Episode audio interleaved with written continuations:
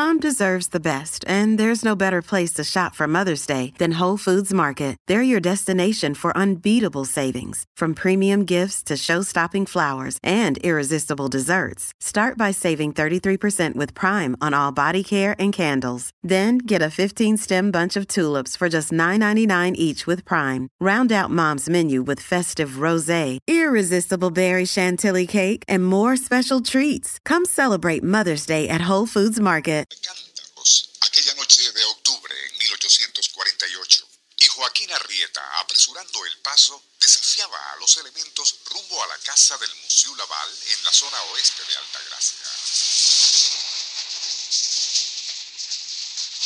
Su urgencia se debía a que pensaba solicitarle otro préstamo, a pesar de que aún le debía unos pagarés anteriores, inventándole un cuento lastimero para ablandar el ánimo del conocido prestamista.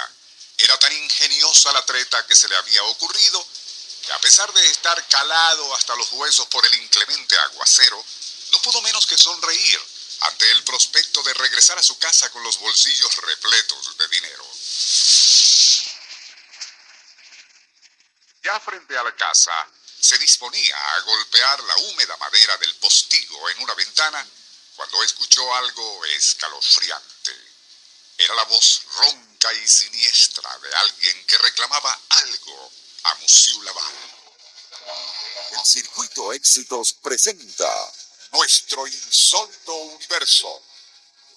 Cinco minutos recorriendo nuestro mundo sorprendente. una producción nacional independiente de Rafael Silva. Certificado número 3664. que no podía ser otra que la del propio Satanás, exigía al francés que le entregara nada menos que las almas de todos aquellos deudores morosos que le habían firmado pagarés. Paralizado por el terror, Arrieta entonces lo comprendió todo.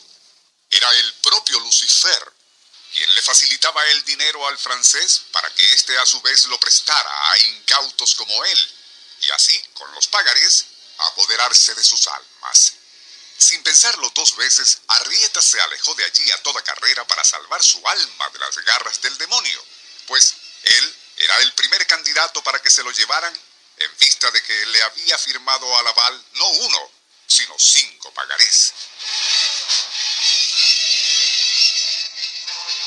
Finalmente encontró refugio en una bodega donde aún le fiaban, y temblando de frío y de pavor, a los trasnochados parroquianos lo que había escuchado. Fue así como, a la mañana siguiente, fueron apareciendo viejos deudores de Monsieur Laval a pagarle lo que le debían.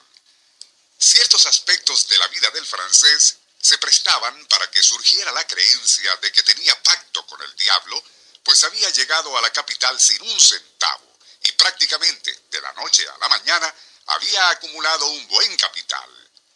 Lo más curioso es que jamás negaba préstamos a nadie, sin pedir garantía, y muchos de aquellos beneficiarios se limitaban a firmar un papel y luego se olvidaban de pagarle. Según cuentan crónicas de la época, parece que a Laval se le ocurrió una ingeniosa idea para recuperar parte de aquellos dineros que le adeudaban. Procedería a contratar a un ventrílocuo de circo para que imitara la voz terrible del diablo, que Arrieta se presentara a pedir justo cuando Laval y el actor ensayaban el infernal sainete.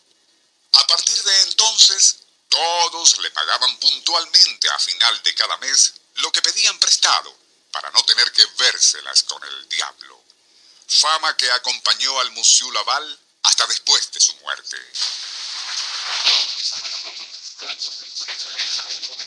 Enterrado en el cementerio de los hijos de de la aldeana Caracas del siglo XIX, se aseguraba que en noches de tormentas el Monsieur Laval salía de su cripta y acompañado por Satán, pasearse con éste por entre tumbas iluminadas por relámpagos.